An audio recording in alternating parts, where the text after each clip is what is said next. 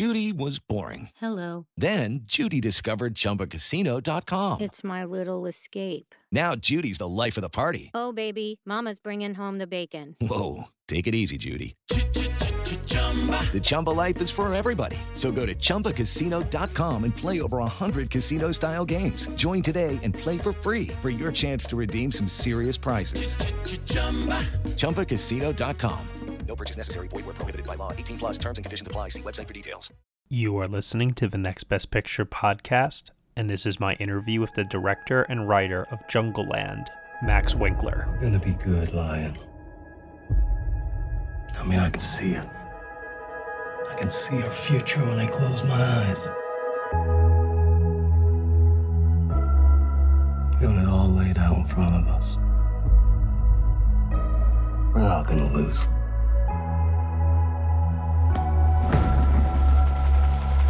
Something wonderful's happening tonight, ladies. I can feel it.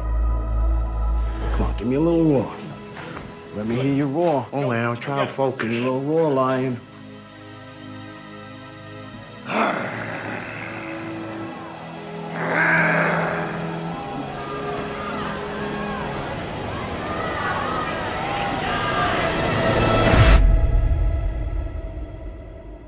You owe me money. You don't have. I'm offering you an opportunity. Battle Royale for 100K. Take it to this address by this time next week, and Lion stays on the card. You don't seem like a boxer to me. What do you mean? You haven't got that thing? What thing? This thing? I don't walk around going like this to people. I could kill you, but I'd never get a return on my investment. We got one option. We fight.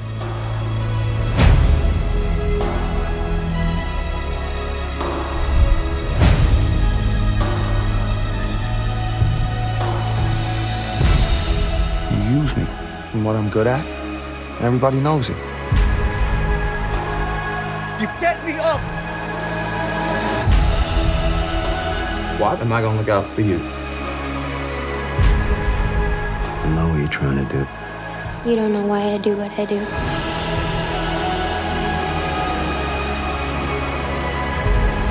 We're not gonna lose. Beautiful lion. It's fate.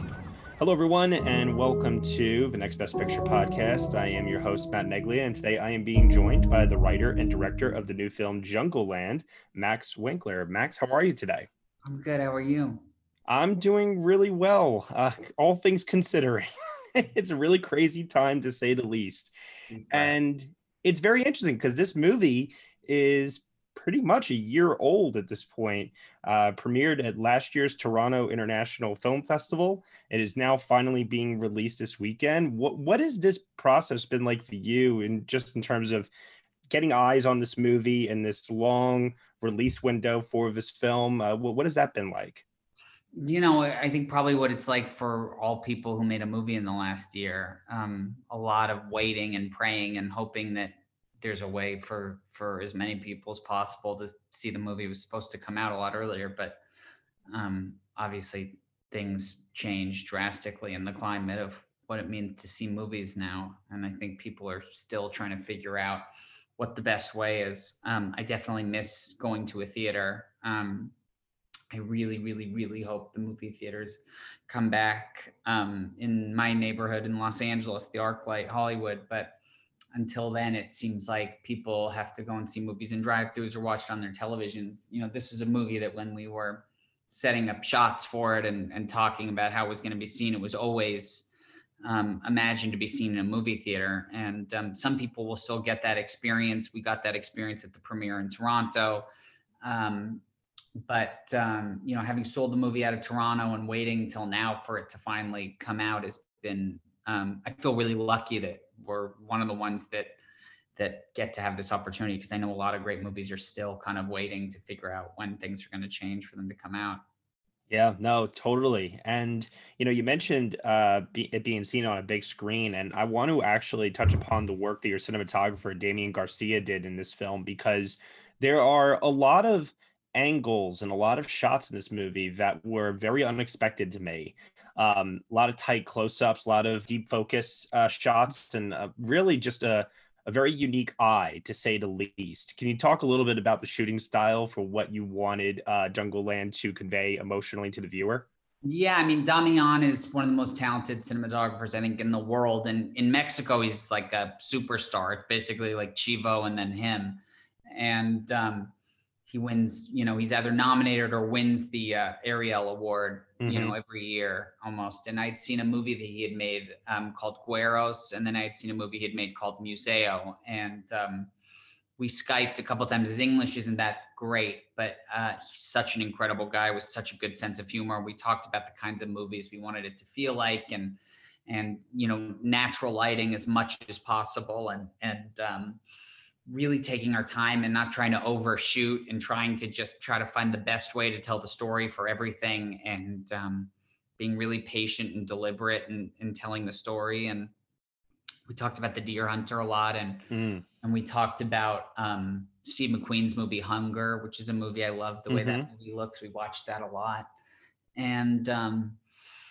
we then just tried to keep you know we, the thing with damian that i loved is we would set up a whole shot and you know we would lay the dolly track down and we would pick our lens and we would something about it would not feel right and we would look at each other and we would say there's something about this it just doesn't feel right or something about this feels like we can do better and and we would constantly challenge ourselves um, to you know pick up the dolly track and and lose three shots but find the right one and and i'm just yeah. like i'd never had that relationship with the with the cinematographer before and i just I, I found our collaboration one of the best collaborations of of my life because most importantly he's a really good person with a great sense of humor yeah whenever we would shoot something that would be like kind of like a feel like just like a boring establishing shot. He would start to do, and he's really thick accent, but he would start to do the uh, the Seinfeld um, bass line. You know, just kind of like feels like a feels like a multicam shot, and then we'd be like, all right, let's let's let's rethink this. And um, I I love I learned so much from him about not settling and and not lighting or moving the camera from a place of fear or a place that um, comes from anything other than the truth of of the story. Sure. And in speaking about the story itself, uh, this is a story of two brothers, familial bonds, and it's a story that I feel like we have sort of seen before. I, I thought of a couple of fighting movies recently, like The Fighter or Warrior, as like direct comparisons. Um, so I was just curious to know, since this is an original screenplay, what what drew you to this particular story? What what human element of these characters really sucked you in? I never saw it as a fighting movie. I saw the fighting as sort of a way in, but you yeah. know, I love male melodramas. I love Paul Newman's HUD. I love Scarecrow, this Jerry Schatzberg movie. I love Five Easy Pieces. I love um, you know, love stories about two people unable to tell the other one exactly how they feel about the other one because their own sort of toxic stuff keeps getting in the way of it. And mm-hmm. um, I don't know, there's the fighting element. There's this, I, am obviously deeply inspired by Bruce Springsteen and as in the title and in the movie. And, mm-hmm. and the way he describes his songs, which are both, you know, gigantic kind of anthemic songs, but also deeply personal, you know, like Dancing in the Dark you listen to it once and you're like, this is just a banger. And then you really listen to it and you're like, oh, is this song about depression? Like he hates the way he looks and he can't leave the house. And the way he describes that is, um, he says, um, make your uh, blues in the verses and gospel in the chorus. Mm-hmm. And um, I think it's a really good um, metaphor for making movies too. So I guess like the um, the fighting is the gospel, you know, and that's the thing that can kind of really get uh, get people to go hopefully see a movie just about like two brothers who love each other and, and mm-hmm. the kind of um, melodrama that comes between them and and the real specificity of of of their relationship and and that stuff kind of ends up being the blues. Does that make yeah. sense? Oh yeah, no, totally, absolutely. And I do think that there is a uh, lacking of um, male heterosexual uh, affection in cinema today, which I think is something that people shy away from. So, a lot of the inspirations that you mentioned there, I, I kind of like that you are leaning on those a bit here. Um, when I think of male masculinity nowadays, I, I do think of Charlie Hunnam. The guy mm-hmm. is completely ripped. He's g- good looking. He conveys a very strong persona in a lot of the roles that I've seen him do before. He's not who I would immediately think to be Stanley in this movie. Yeah. However, he showed me and I'm sure other people who have seen the film something different than what he has done before. And I'm curious to know what it was that you saw in him. This is going to sound crazy, but it was actually King Arthur.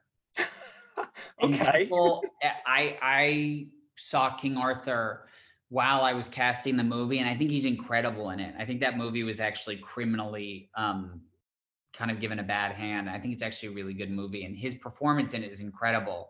And there's a lot of levity in that performance, and there's a lot of comedy just in a kind of Guy Ritchie way. And I saw that movie. I wasn't. Was on every night, and I have a hard time sleeping. And I kept rewatching King Arthur, and I wrote our producer. It's like I think Charlie Hunnam should be Stanley, and I'd seen him in James Gray's movie, The Lost City of Z, which I thought he was incredible in, and. Mm-hmm. I think he it's easier for him to be a character actor. And, and for this movie, he lost I mean, he's obviously a star, but you know, he's so happy to do the work and get lost in a character and not have to carry it all on a look or a persona. And his performance was, I mean, he lost 30 pounds for this movie. We cut his hairline way back. Yeah. Um, his vulnerability and his tenderness as a human being, as as the guy I know, and how he how he what he brought the humanity and affection he brought to this movie um, crushed me, and yeah. um, I'm forever kind of like blown away by it.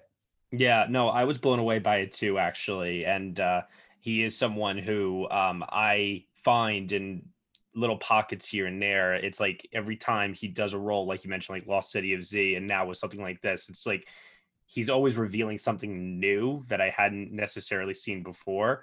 And here, I, I, I like what you said about him tapping into a character actor uh, mindset because I thought it made his work very exciting to watch. Uh, Jack O'Connell. Uh, obviously had also a tremendous amount of uh, physical preparation for yeah. uh, this role.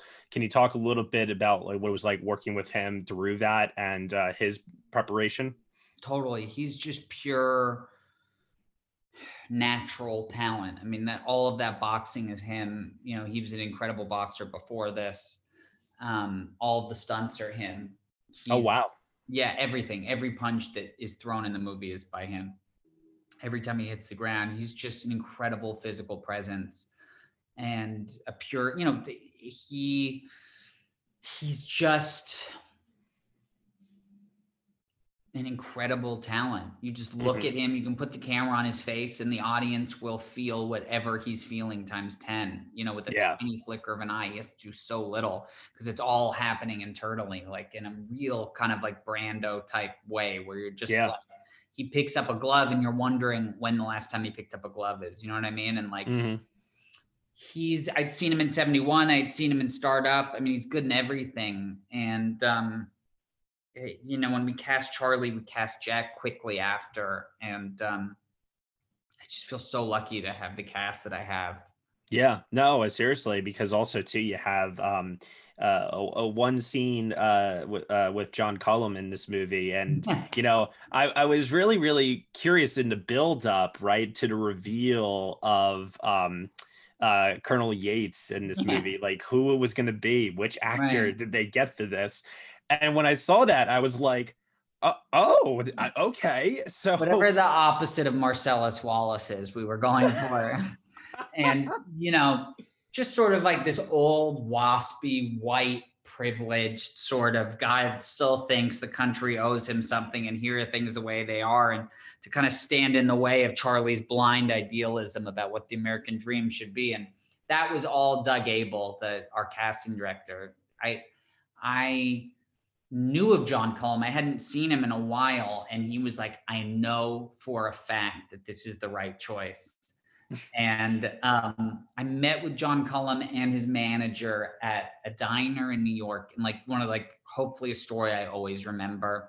And John mm-hmm. Cullum brought his notes, and one of the things, one of the questions on his notes is was Asian fusion restaurant question mark because originally he owned a string of Asian fusion restaurants, and um, he just was incredible. And and Yeah. having him on set for those three days those were night shoots. And and he you know he took the train and i think he's in his 90s and and i kept telling him not to i kept on saying we had a stunt double for him to do the falls and stuff like that. I was like whatever you do we're just rehearsing now. Don't fall. Yeah. and like okay max okay. And then i go okay great we do that. And then it's bang and he was just like this. And claps on the floor. And i'm like john no. And um he just was like I, everyone was starstruck by him Lucky Land Casino asking people what's the weirdest place you've gotten lucky? Lucky? In line at the deli, I guess? Aha, in my dentist's office.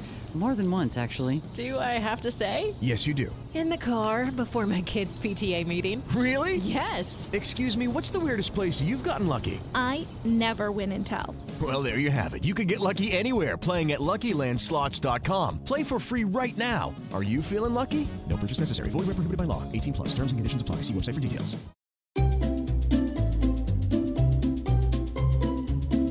Hello, and welcome to Novel Conversations, a podcast about the world's greatest stories. I'm your host, Frank Lavallo, and for each episode of Novel Conversations, I talk to two readers about one book. And together, we summarize the story for you. We introduce you to the characters, we tell you what happens to them, and we read from the book along the way. So if you love hearing a good story, you're in the right place. Our ninth season is coming this fall. Tune in to hear from some of the all time great authors Charles Dickens, Jules Verne, F. Scott Fitzgerald, and more. Subscribe to Novel Conversations wherever you listen to podcasts.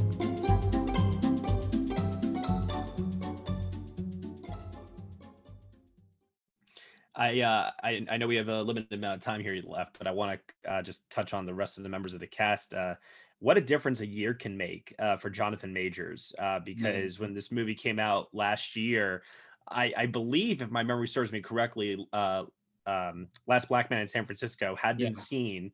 Uh, but now, fla- fast forward with Lovecraft Country and Da 5 Bloods, and yeah and his career is just taking off. So in a way, uh, timing is great to see that his that his name is attached to this movie now. Yeah, he's amazing. I mean, I had seen, I had seen last, I hadn't seen Last Black Man in San Francisco, but I had seen White Boy Rick and talked to people who Mhm. worked on that that were like, whatever you do, work with this guy. Yeah, And I, we read the script together over the phone. He had such a specific version of who Pepper was and what he should be like. And you know, when he came, he came on set for like three or four days in the middle of the shoot, and everyone felt like we were in the presence of greatness, and we were. And um, he's somebody I really, really, really hope I get to work with again. Um, Yeah. soon in He- a in a more substantial role because he is just his physicality and his preparation and the way he sees the world. I find him so deeply um, intelligent and soulful and beautiful, and I just I, I love him. yeah. I, I I think he just oozes charisma, and, and he you know he doesn't have maybe like a tremendous amount of screen time in this movie, but you really do get that sense of everything that you're talking about when he does appear on screen. I agree with you on that. And the actors Um, really were intimidated by him. You can tell, by the way, because it's hard to intimidate Jack. And and when they get in those scenes early on, and you see him kind of muscle around with Jack, Mhm. he's gigantic. You don't know that all the time. You see it in Lovecraft because they're starting to cut the clothes to to make him look yeah, good. exactly. You can see it in Five Bloods too, but he's so strong and he Mhm. is so beyond any physicality. His soul is so powerful that like everybody was just like kind of just like a front row seat with popcorn watching like a greatness happen. And then uh, when you're talking about uh, the soul Sky uh, in this movie Yeah. here, and her uh, interactions both with uh, Lion and also with uh, Stanley, Yeah. um, is one where she has to obviously click with both characters since it's really a tripod between those uh, those three Yeah. characters throughout. So um, you know, you could have theoretically cast eh, tons of women, uh, anyone really in this role. What was it about um, uh, Jessica Barden that really uh, spoke to you in the casting process? she's just an immense talent. You know, I knew that when I'd seen her in Hanna for the first time all Yeah, those years ago. mhm. And you just, it's one of those things I, I like talk about. It's like when you saw Philip Seymour Hoffman in something the first time, like you're just like, there's no such thing as small parts. You know, if you Right. bring that. And by the time we started casting this, the end of the fucking world had over already kind of taken the world by storm for the Right. first season. and she is, you know, she is probably the toughest person on the set, and that's saying a lot. And you know, she's just tough as nails. She's from Yorkshire, and Yorkshire girls are just of a different breed. And and she, you know, had two brothers. And when we spoke on the phone, she was like, "I'm not intimidated by Jack and Charlie because I went to school with these guys." And she said it um, with a lot more expletives, but um, she, I was just like, we got. I called the producers and I called Charlie and Jack, and I was like, and they were all, everyone was so starstruck by Jess just because of that performance of that show, and then what she's done in this movie, and then she's just had two movies come out that she's continuing to get raves for. Like, I just knew that like we needed someone who was an immovable object for this part, and Yeah. um, she looks young, but there's a there's a old soul in her and a survival in her that um you know will do whatever she needs to do to to make it and get what she needs to protect herself and and what we find out she's protecting in the movie. So she was really really um important Yeah, I think so. Definitely. Uh, you've heard it here from Max Winkler himself. Uh, this cast is really fantastic. They are absolutely worth checking out the movie Jungleland over. Um, and to your point, Max, there are no such thing as small parts. Everybody has a role to play here, and they all do it really well to create this uh, emotional uh, drama that is centered on brotherly love and hardship and poverty and uh, really a, a lot of different elements. And I quite enjoyed the movie. I want to thank you very much for Thank your time here today. i appreciate And- it man. thank you Yeah, no problem. And the movie is being released November 6th from Vertical Entertainment. Thank you very much. thanks Hey everyone, thank you so much for listening to my interview with the writer and director of the new film Jungleland, Max Winkler, here on the Next Best Picture podcast, part of the Evergreen Podcast Network. You can subscribe to us anywhere where you can subscribe to podcasts. Be sure to leave us a review on Apple Podcasts and let us know what you think of the show. We really appreciate your feedback and your support, which you can lend on over at Patreon. For $1 minimum a month, you will get exclusive podcast content from us. Thank you so much for listening as always, and we shall see you all next time.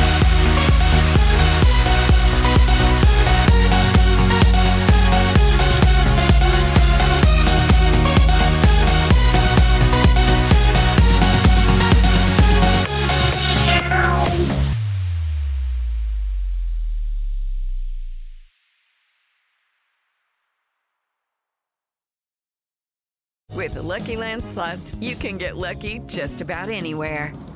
This is your captain speaking. Uh, we've got clear runway and the weather's fine, but we're just going to circle up here a while and uh, get lucky. No, no, nothing like that. It's just these cash prizes add up quick. So I suggest you sit back, keep your tray table upright, and start getting lucky. Play for free at LuckyLandSlots.com. Are you feeling lucky? No purchase necessary. Void where prohibited by law. 18 plus terms and conditions apply. See website for details.